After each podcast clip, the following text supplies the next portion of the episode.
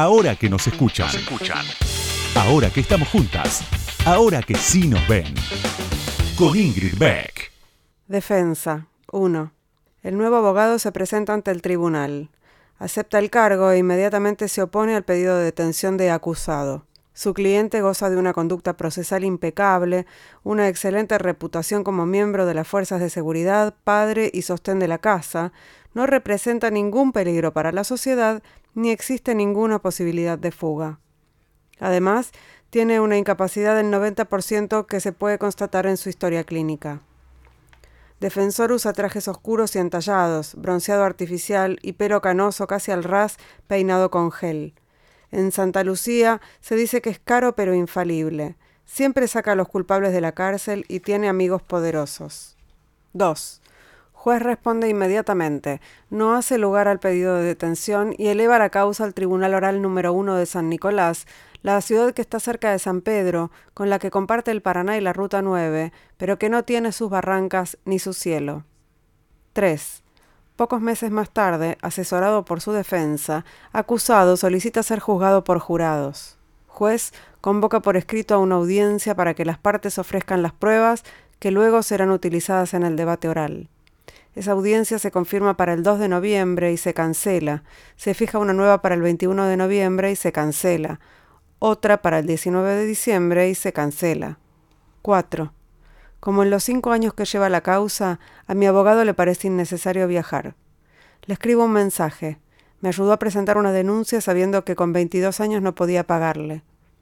Ahora necesito otro tipo de acompañamiento. No tenés nada que agradecer, Belén. A fines de enero renuncio a mi trabajo. 5. De chica le decía tío. Cuando escribo lo llamo por su primer nombre, le digo Claudio. Para la fuerza es el comisario. En la justicia, acusado. Yo ahora no sé cómo nombrarlo. De donde no hago pie, el último libro de Belén López Peiró que acaba de publicar Lumen. Ahora que nos escuchan, una marea verde de sonido. Con Ingrid Beck.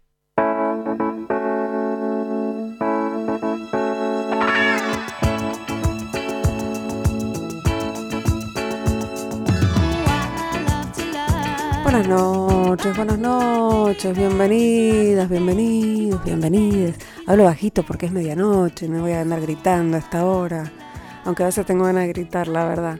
Son esos momentos, eh, eh, en este momento en particular eh, del año, de, de este año, en el que pensábamos que todo iba a estar mejor y parece que todo va a empeorar, me agarran como unas angustias que se me calman un poquito haciendo este rato de radio, la verdad, y espero que para ustedes también sea un rato en el que nos calmamos las angustias o las cambiamos por otras, qué sé yo, algo de eso.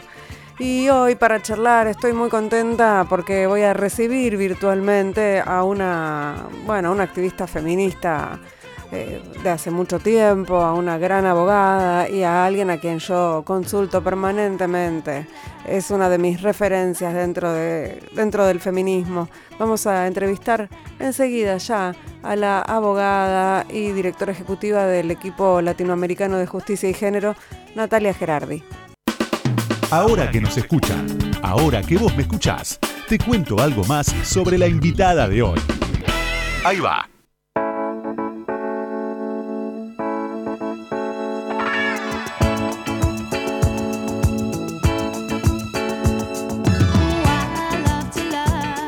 Natalia Gerardi nació en Buenos Aires el 9 de marzo de, no sé si decir el año, bueno, más o menos hace unos, entre 50 para arriba, para abajo, 5 para arriba, más 5 para abajo. Estudió Derecho en la Universidad de Buenos Aires y es traductora pública también recibida en la Universidad de Buenos Aires. Se graduó en la maestría de Derecho en Derecho por la London School of Economics and Political Science.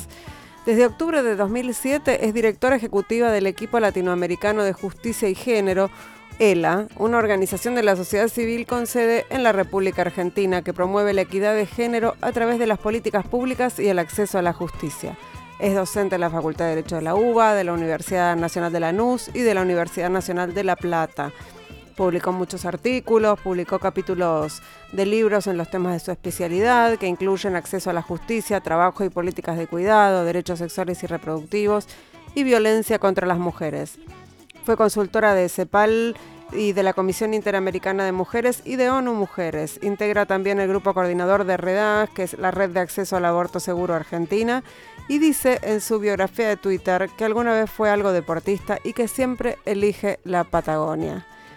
Bienvenida Natalia Gerardi, ahora que nos escuchan. Yo agregaría todo esto algo que dije en la, apertura y es que yo le pregunto de todo a Natalia Gerardi porque de hecho estaba mirando, su especialidad incluye a casi todos los temas que son agenda del feminismo, así que cuando alguien tiene que consultar algo, en este caso yo, sobre algún tema, le pregunto a Natalia Gerardi qué piensa y eso me orienta. Así que bienvenida Natalia ahora que nos escuchan. ¿Cómo estás?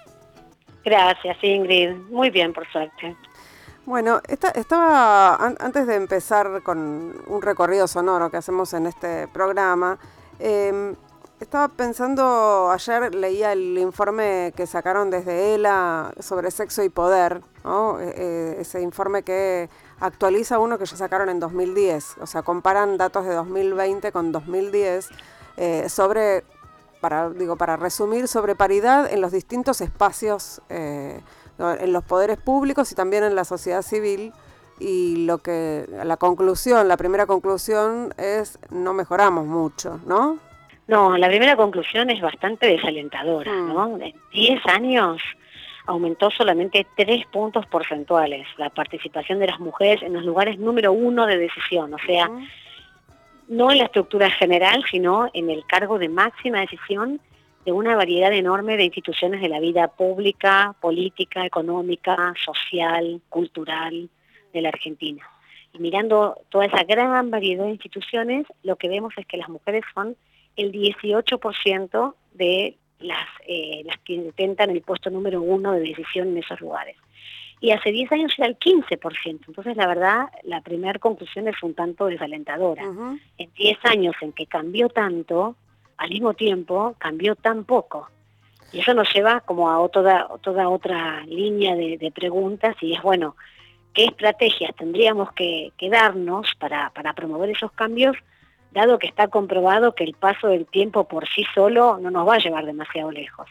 No, bueno, de hecho lo que sí se ve es que donde hubo un aumento un poco más considerable de las mujeres en esos espacios tienen que ver con eh, las acciones afirmativas. Claro, las acciones afirmativas fueron y siguen siendo súper importantes en ámbitos legislativos.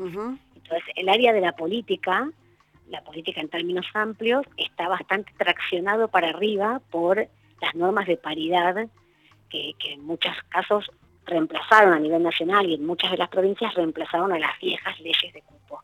Pero si miras otros espacios del poder político y la, digamos, la comprobación de eso la tenemos cotidianamente en las fotos, en los nombramientos y demás, en otras áreas del poder político ese, esa convicción acerca de que las mujeres también pueden y deben liderar no está presente.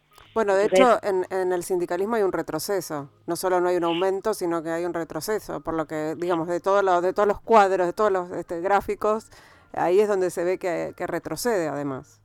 Claro, y además con la cosa más trágica, que es que el sindicalismo tiene hace casi 20 años una ley de cupo vigente. Hace 20 años que el sindicalismo incumple la obligación de tener mujeres en por lo menos un 30% en espacios de poder. Y eso no se ve ni, en la digamos, no se comprueba ni en la composición que tenían hace 10 años ni la que tienen hoy, que como bien decís, eh, disminuyó. Otra área que disminuyó la presencia de mujeres en puestos número uno de decisiones, seguridad mm. y defensa, donde hubo una época eh, en que hubo un poco más de presencia de mujeres y ahora menos. Pero igual la pregunta que nos hacemos es, es cierto, las estrategias de acción afirmativa han sido exitosas en algunos ámbitos, pero eso creemos no necesariamente quiere decir que haya que extrapolarlas y aplicarlas en todos los demás espacios. Hay que pensar diversas estrategias según las lógicas de conformación y de, y de, y de composición y de avance de los diferentes lugares. Creo que es un llamado a, bueno, pensemos con creatividad y estratégicamente qué herramientas hay que usar. Sin duda hay que usar alguna, pero no siempre la misma receta sirve para todo. No, y, otra otra cosa que también surge de ahí, y esto que vos, vos dejaste entrever también en tu primera reflexión, tiene que ver con que la evidencia empírica eh, se contradice con muchas de las narrativas eh, que circulan que tienen que ver con que lo bien que estamos, cuánto avanzamos, cómo los feminismos marcan agenda, cuando en realidad es verdad, marcamos agenda, somos mayoría en general en las bases, eh, en, ciertos espacios, pero no llegamos a la punta nunca. Exacto. Y, no es por disputar la idea de que sí hemos avanzado mucho y sí es cierto que hay muchos temas que están en la agenda, eso concuerdo con vos, eso es cierto, pero claramente no tanto, o sea, no de todo, no por completo, no en condiciones de igualdad, porque si no tendríamos no, se podría eh, justificar la persistencia de estos números que son números de exclusión. Y además, cuando miramos un poquito más en detalle el quién es quién de ese apenas 18%, siguen siendo mujeres privilegiadas de ciertas condiciones sociales, personales, de ciertas trayectorias y demás, ¿no? Entonces, bueno, al mismo tiempo eh, el poder sigue siendo esquivo para muchas personas en otras circunstancias. Seguramente vamos a volver con este tema porque nos atraviesa, digamos, atraviesa todas las conversaciones que, que, de, de, los feminismos, me parece que tienen que ver con esto, con cómo cómo ir cerrando las brechas de desigualdad en todos los espacios. Y en relación con eso me gustaría compartir con vos un audio que tiene que ver con un tema de agenda reciente, de agenda eh, antigua, pero, pero recientemente puesto más, más eh, bajo, el, bajo la luz, bajo el foco, que tiene que ver con la perspectiva de género en la justicia y charlamos sobre eso se da la paradoja de que encontramos muy buenas prácticas en algunos lugares, juezas y jueces que trabajan con perspectiva de género, con un enfoque feminista, poniendo el acento en las víctimas, y otros que hacen absolutamente todo lo contrario, que descreen de los testimonios de las mujeres, que minimizan los hechos, etcétera. Entonces, ¿cómo desarmar una problemática tan compleja desde el inicio? Lo primero, sin duda, es monitorear más de cerca y exigir una rendición de cuentas más acabada sobre qué hace la justicia en cada caso, con qué y por qué. Y en el con qué, no solo hay que mirar, creo yo, el Poder Judicial, los jueces, juezas, sino también qué articulación tienen con las políticas públicas, esto es, con los gobiernos locales, con las áreas de género o de asistencia a las mujeres, y de qué manera también trabajan con las policías en los diferentes lugares. Eh, lo, traemos porque es eh, digamos, un tema de vieja data y es uno de los grandes obstáculos que sabemos que tienen las mujeres en situación de violencia, por ejemplo. Eh, las trabas, me refiero a las trabas que pone el, Poder Judicial. Y, que hoy, hoy está en foco por distintos motivos. Uno tiene que ver con los últimos femicidios más resonantes, digamos, en donde hubo desatención en la para, para esas mujeres que estaban en situación de violencia. Eh, se, es eso, se, se desoyó, se desoyeron esos, esos pedidos de, auxilio. Eh, y por otro lado, porque es un tema que me da la impresión de que, me da la impresión a mí, no a varias, a muchos, nos da la impresión de que eh, el, Poder Ejecutivo lo, lo, tomó además para limar un poco, esmerilar la, la imagen de la justicia. Y sí, totalmente, las dos cosas, ¿no? Creo que mm, el Poder Judicial tiene muchas falencias, mm. em, pero no necesariamente es responsable de todos los problemas. Mm.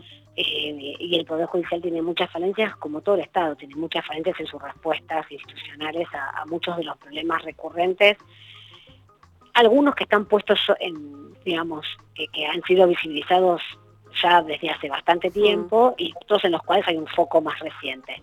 Yo creo que el Poder Judicial estuvo fuera de la lupa de la opinión pública durante muchos años, desde el inicio de la democracia. Eh, durante muchos años se resguardó de alguna manera en, esos pasillos poco accesibles y ese lenguaje retorcido, ¿no? Eh, la inaccesibilidad de muchas sentencias, eh, además la, la, forma críptica en la que hablan y los procesos y demás. Durante mucho tiempo hubo poca mirada pública sobre el Poder Judicial y mucha más puesta en otros poderes del Estado. Eso cambió definitivamente hace más de 10 años.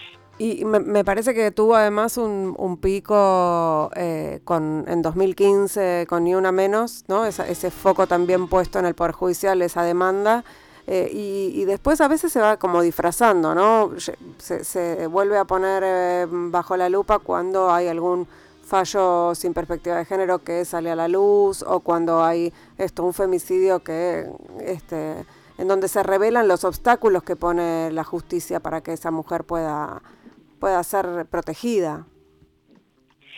Claro, eh, Poder Judicial es el guardián de nuestros derechos, ¿no? Le confiamos a la justicia eh, a través de distintos procesos que garanticen la vigencia efectiva de los derechos que nos promete la Constitución, las leyes, los tratados internacionales. Entonces es una función muy importante, mm. pero que si no llega a transformar, a tocar y a transformar y a ser accesible para la vida de las personas, es una función que pierde sentido, que se va vaciando de contenido y va vaciando de contenido los derechos. Entonces me parece que la mirada pública sobre el Poder Judicial, sobre cómo se integra, cómo se decide, qué tan eh, accesible es para, cumplir esa función de, guardián de nuestros derechos, me parece que es central, hace al funcionamiento de la democracia, el funcionamiento de las instituciones.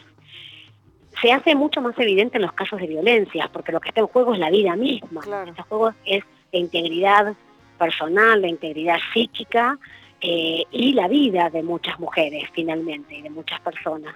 Pero eh, la verdad es que ese poder que tiene de interactuar con los derechos y de garantizar ciertas condiciones de vida se da en muchos otros casos. Mm. La forma en que se protege o no se protege el empleo, la manera en que se deciden los casos de familia, los divorcios, las asignaciones de, de compensaciones económicas. Digo, tocan nuestra vida cotidiana permanentemente. Por eso me parece tan importante mirar a la justicia y mirar el Poder Judicial, pero hay que hacerlo también de una manera, creo yo, eh, sin intencionalidad política. ¿no? esta, me parece que ahora hay mucho puesto en consignas, mm. eh, con esa intención, como vos decías, de esmerilar la imagen y, la integración tal vez de un cierto sector del Poder Judicial, que me parece que también es problemática porque hace responsable al Poder Judicial de absolutamente todos los males. Y eso mm. tampoco es correcto, me parece a mí.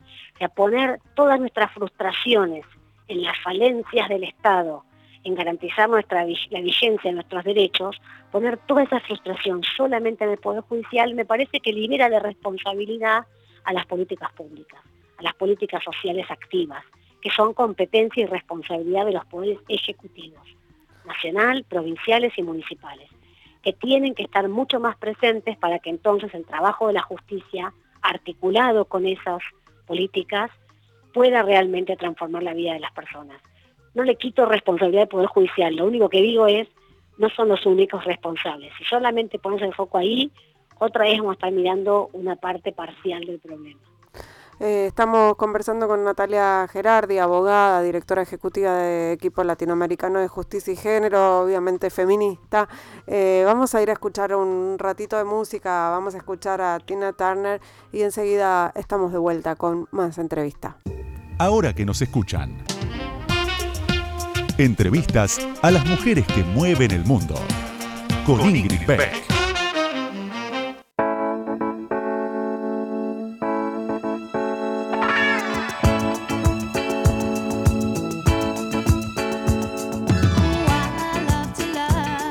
Bloque Ahora que nos escuchan aquí en Radio con Vos. Estamos conversando con Natalia Gerardi, que es abogada, es feminista, es un montón de cosas.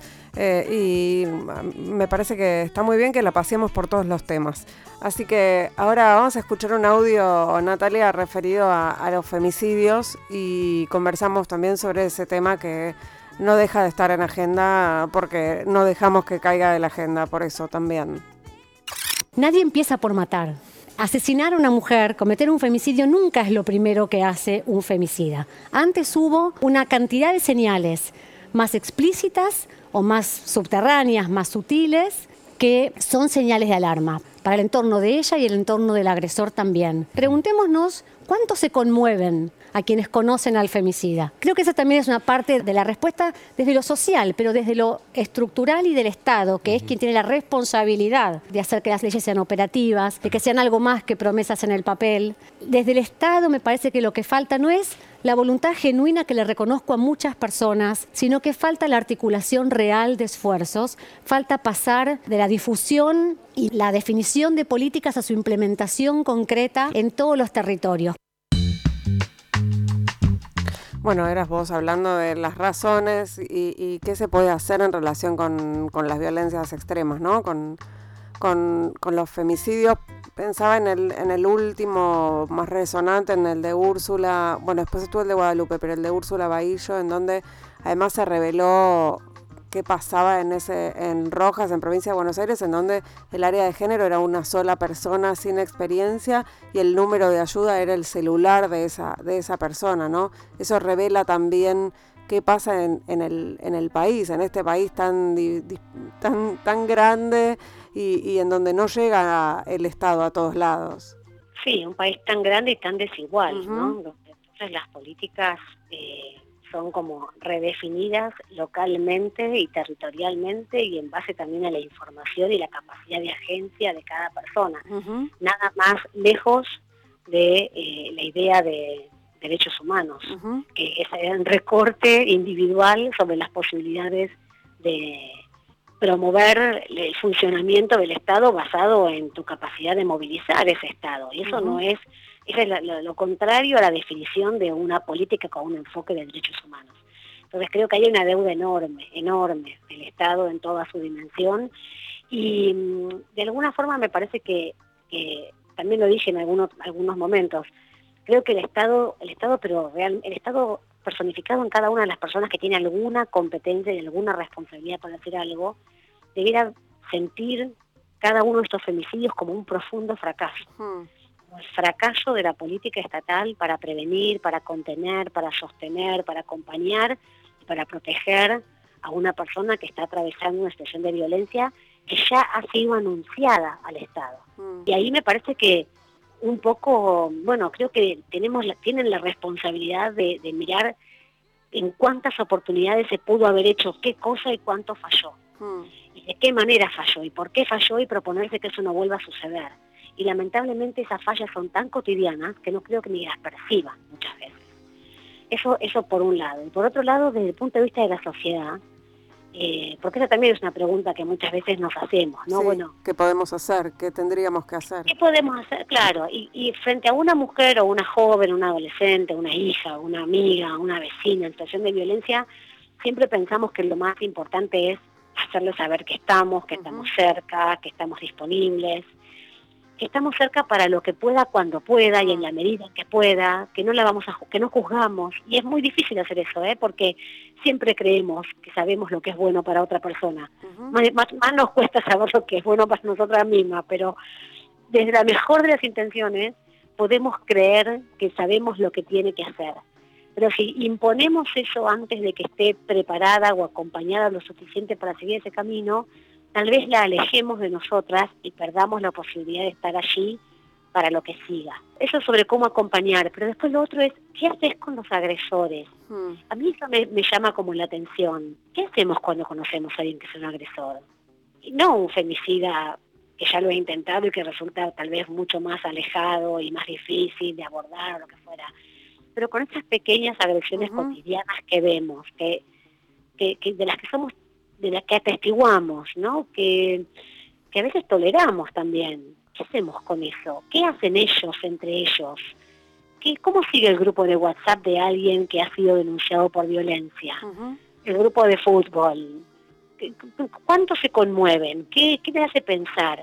Creo que también está bueno, ¿no? Que, no sé, eso no algo lo que yo haga ni que sienta que puedo hacer, pero me pregunto, ¿qué pasa ahí? Sí, sí, lo amparan, lo, lo acompañan, lo critican, lo que no, no sabemos qué pasa en, en esos grupos eh, de varones, ¿no? Ah, hay ahora como un impulso de, de, de, trabajar sobre las nuevas masculinidades, pero como que viene, por supuesto, mucho más lento que el trabajo que hacemos con, con las mujeres en situación de violencia. A mí, una de las cosas que más me, me conmovía de lo que había pasado con Úrsula y con otras mujeres en sus situaciones, que ella era muy consciente de lo que le estaba pasando. No podía salir de ahí, evidentemente, pero era muy consciente y eso es un cambio.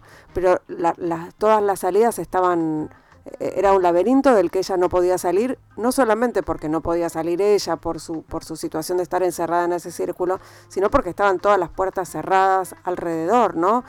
la denuncia que no era escuchada, la derivación que no llegaba, la orden que no le daban, el botón antipánico que no existía, ¿no? El, el nivel de riesgo que no se medía, un montón de otras situaciones que hacían que por más que ella fuera consciente de que estaba en riesgo, eh, estaba completamente desatendida. Esa me parece como que es una situación también medio desesperante para quienes comunicamos y decimos, bueno, acá todo falla y entonces, ¿qué hacemos? ¿no? ¿A, dónde, ¿A dónde van esas mujeres si no las van a escuchar? Si creen que no las van a escuchar o si realmente no las van a escuchar. Por eso es tan problemático vaciar a las políticas de contenido. Mm. Lo peor que nos puede pasar es que dejemos de confiar que el Estado tiene algo para hacer, mm. que puede ayudar.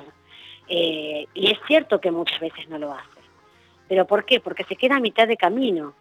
Es muy difícil ir a, enfrentarse al laberinto de la justicia y la maraña de los procesos judiciales sin la información, sin el acompañamiento profesional de una abogada o un abogado que te lleve por ese laberinto, que se cargue al hombro también sin apropiarse del tema, sin mm. expropiarte de tu propio conflicto, mm. pero que se cargue al hombro el impulso de, empujar esa maraña judicial. Y esto lo vas a poder hacer si estás más o menos razonablemente fortalecida desde lo emocional. Mira, hicimos una investigación hace poco en la ciudad de Buenos Aires, donde hay datos sobre una encuesta de, incidencia y prevalencia de violencia eh, y también datos de la cantidad de denuncias. Digo, la ciudad de Buenos Aires con las falencias que tiene, es la jurisdicción que más información tiene, publica y difunde. Y, con más recursos eh, también, ¿no? Centralizados. por supuesto, y con más recursos eh, también centralizados porque tenemos una superposición de recursos de la ciudad y de la nación. Bueno, ese es como otro tema medio mm. eh, absolutamente pendiente. Pero lo cierto es que te permite indagar sobre algunas cosas. En una investigación que hicimos sobre los costos de la violencia doméstica, los costos, por supuesto, los paga primero la pobre mujer. Paga los costos emocionales, personales, físicos y hasta económicos, lo que implica, eh, bueno, la falta de trabajo, la imposibilidad de sostenerlo y demás. Pero hay costos también para el sistema, por ejemplo, el sistema de salud. sale 22 veces más barato fortalecer las políticas de atención y contención.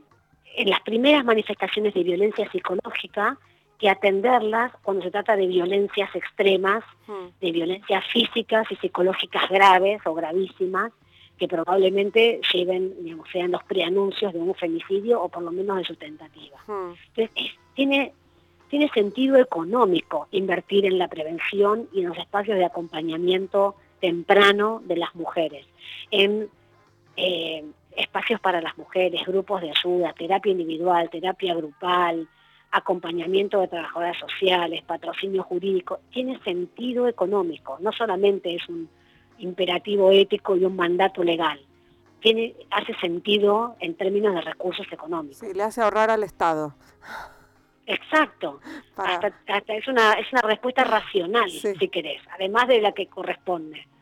Eh, Natalia pensaba también en que una, una de las novedades de esta gestión es la creación del Ministerio de las Mujeres, eh, géneros y diversidad y que más allá de las críticas que se puedan hacer eh, o de estar o no de acuerdo con algunos eh, lineamientos o políticas, hay como ahora una responsabilidad sobre todo lo que falla en todos lados en relación con la violencia contra las mujeres. ¿no? Hay un femicidio y la culpa es del Ministerio de las Mujeres. Es un poco más complejo el tema.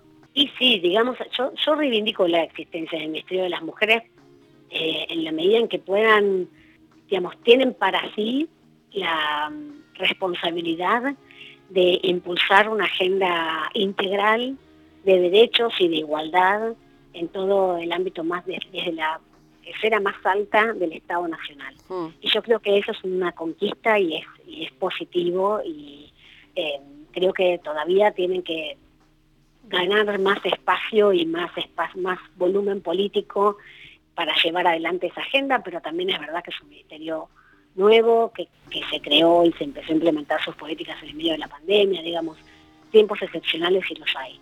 Pero y tiene también la responsabilidad y el mandato legal de llevar adelante el Plan Nacional de Acción contra las Violencias por aplicación de la Ley Integral de Violencias, ¿no? Una ley que tiene ya más de 10 años, la Ley 26485. Pero, otra vez, poner allí, colocar allí todas nuestras expectativas y atribuirles todas nuestras frustraciones por la falta de avance y de territorialidad y de capilaridad de la política en todo el territorio de la nación es equivocado. Mm. porque no es competencia del ministerio. Ellas tienen que definir las grandes políticas y articular la colaboración con las provincias y a través de las provincias con los municipios para su implementación. Pero nos falta poner más la mirada y la demanda de social en los poderes ejecutivos locales y provinciales.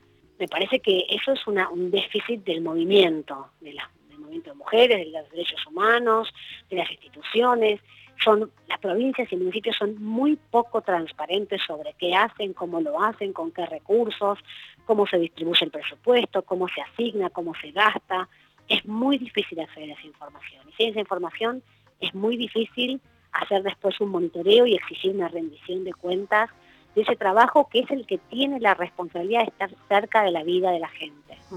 Eh, de acuerdo, Natalia Gerardi, con ella estamos hablando aquí en Ahora que nos escuchan. Vamos a ir a otra canción, vamos a escuchar, qué lindo, qué linda la musicalización de hoy. Eh, vamos a escuchar Tears for Fears, Women, Woman, No Chains, que Lucas quiere que lo traduzca, pero no lo voy a traducir. Seguimos aquí en Ahora que nos escuchan enseguida, no se vayan.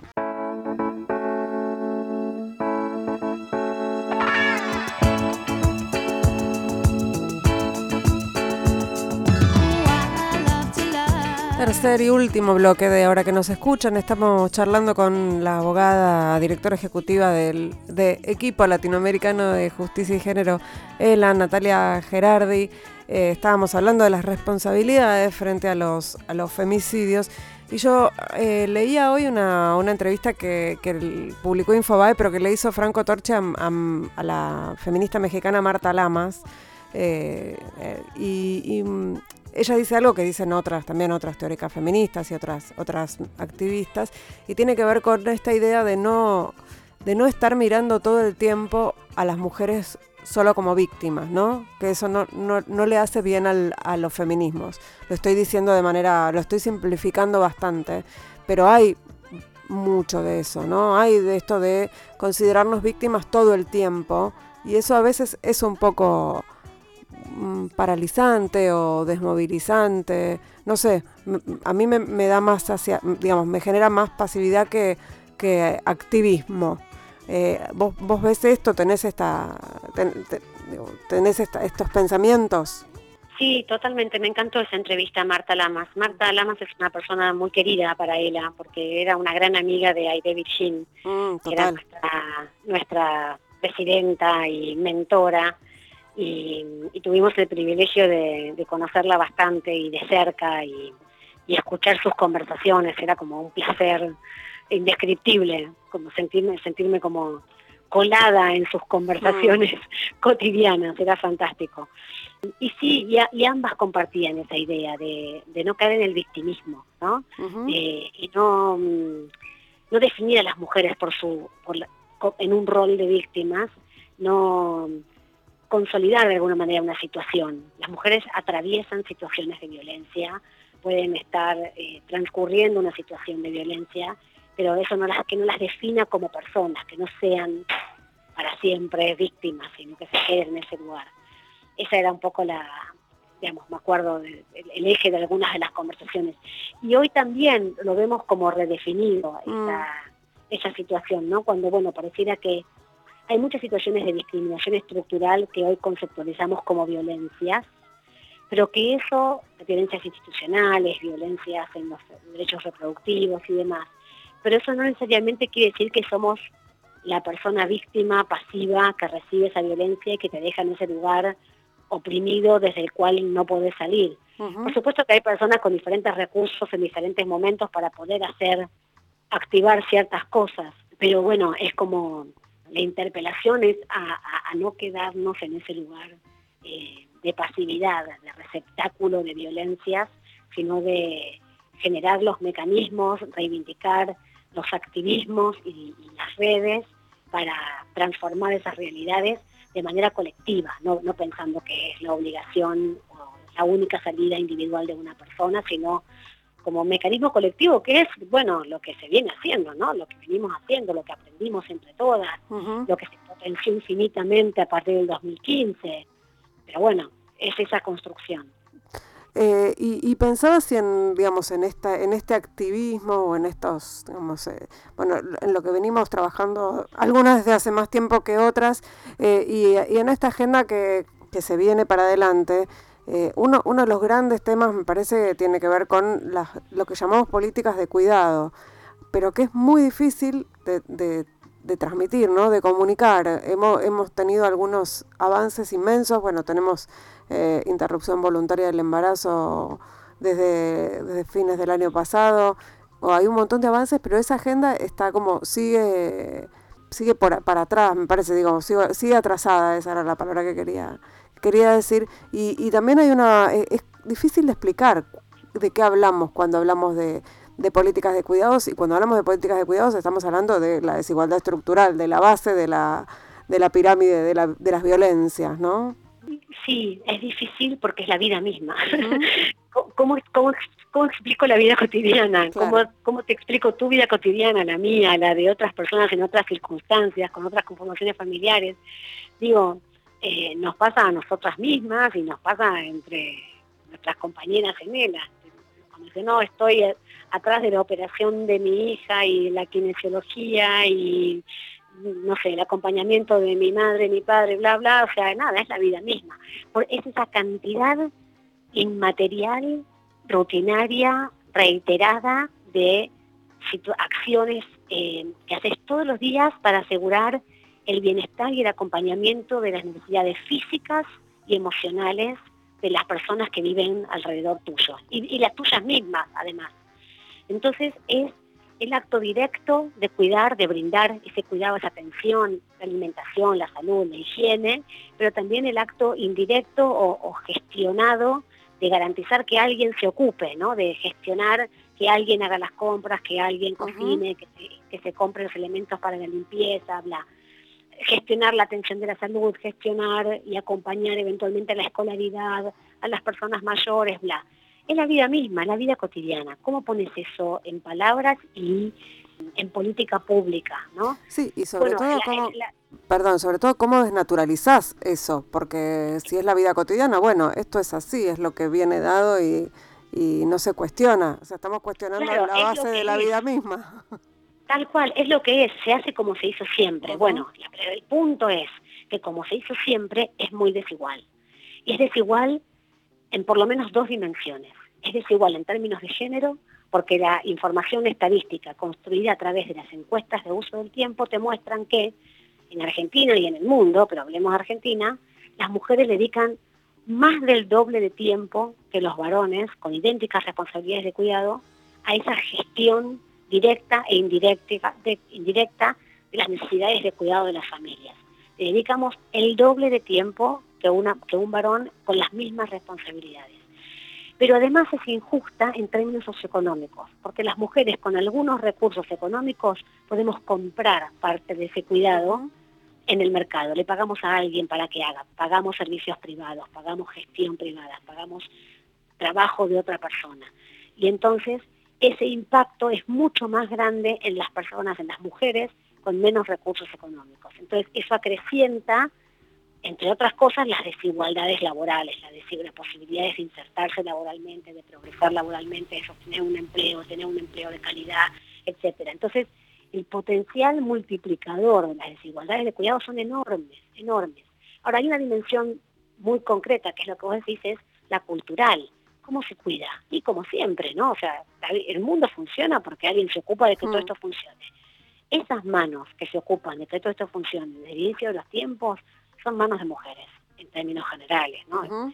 Y la pregunta es, bueno, pero está cambiando porque ahora los varones se involucran más. Y es verdad, algunos varones, en algunos contextos familiares, sobre todo en algunos lugares y áreas geográficas, mm. se involucran mucho más. O sea, La diferencia entre mi marido y mi padre es abismal, con todo lo que nos quiera mi papá y todo lo que ha hecho, pero bueno, era un rol mucho más tradicional, se iba a la mañana, volvía a la noche y todo lo que pasaba en el medio no tenía la más mínima idea, no pasaba por su órbita de competencia. Mi madre era el pulpo que hacía todo.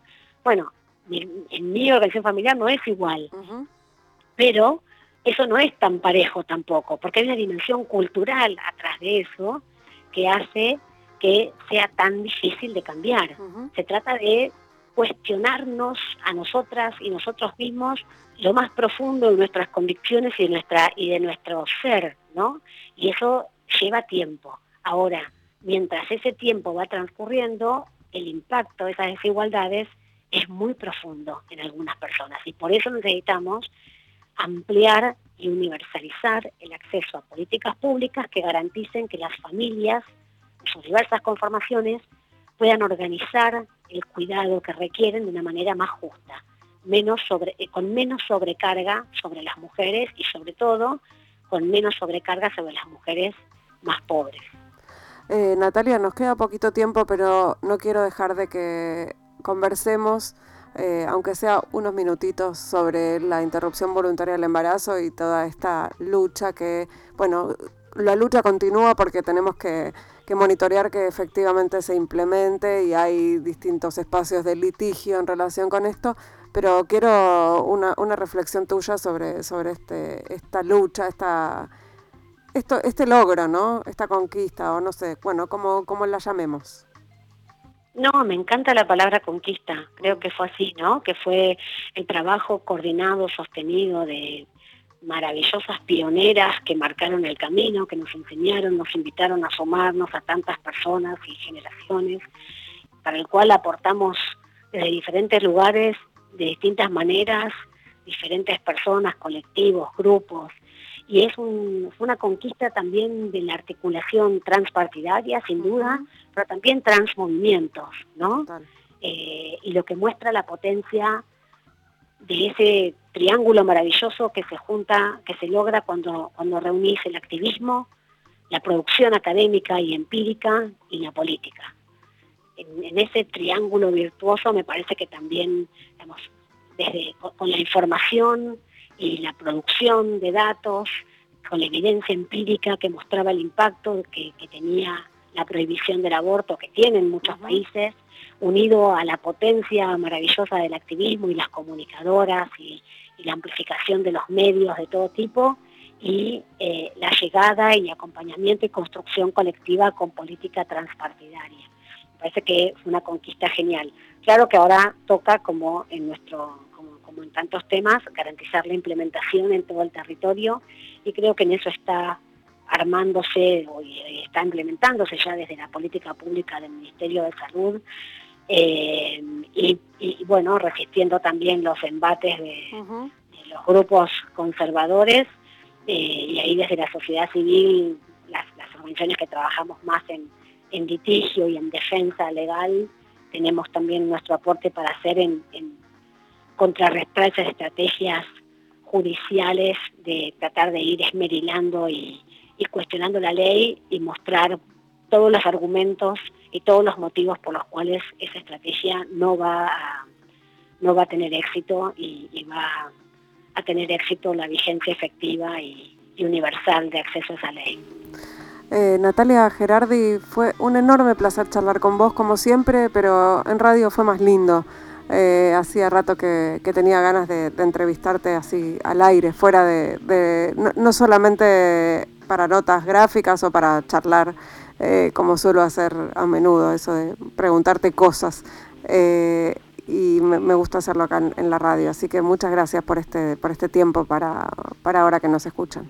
No, la verdad, un placer mío. Eh, mil gracias. Siempre es un placer charlar con vos. La verdad es que es parte también de lo que aprendimos y construimos en estos años, ¿no? Crear alianzas y confianzas y, aportar cada quien de lo que puede y desde donde está. Así que siempre charlar con vos es un placer y la radio es un lugar maravilloso. Así que mil gracias por la invitación. Eh, nos estamos reencontrando nosotras, nosotros, nosotros Sí, dije bien, ¿no? Nosotros, nosotros, nosotros. Nos, nombré a todos. nos reencontramos el próximo miércoles a la medianoche aquí en Radio con Vos. Hicimos este programa En la operación técnica Lucas Rodríguez Perea, en la musicalización Sergio Cirigliano, en las redes, Laura Petraca y en la producción, Mariana Boca. Nos vamos con Mon Laferte. Chao.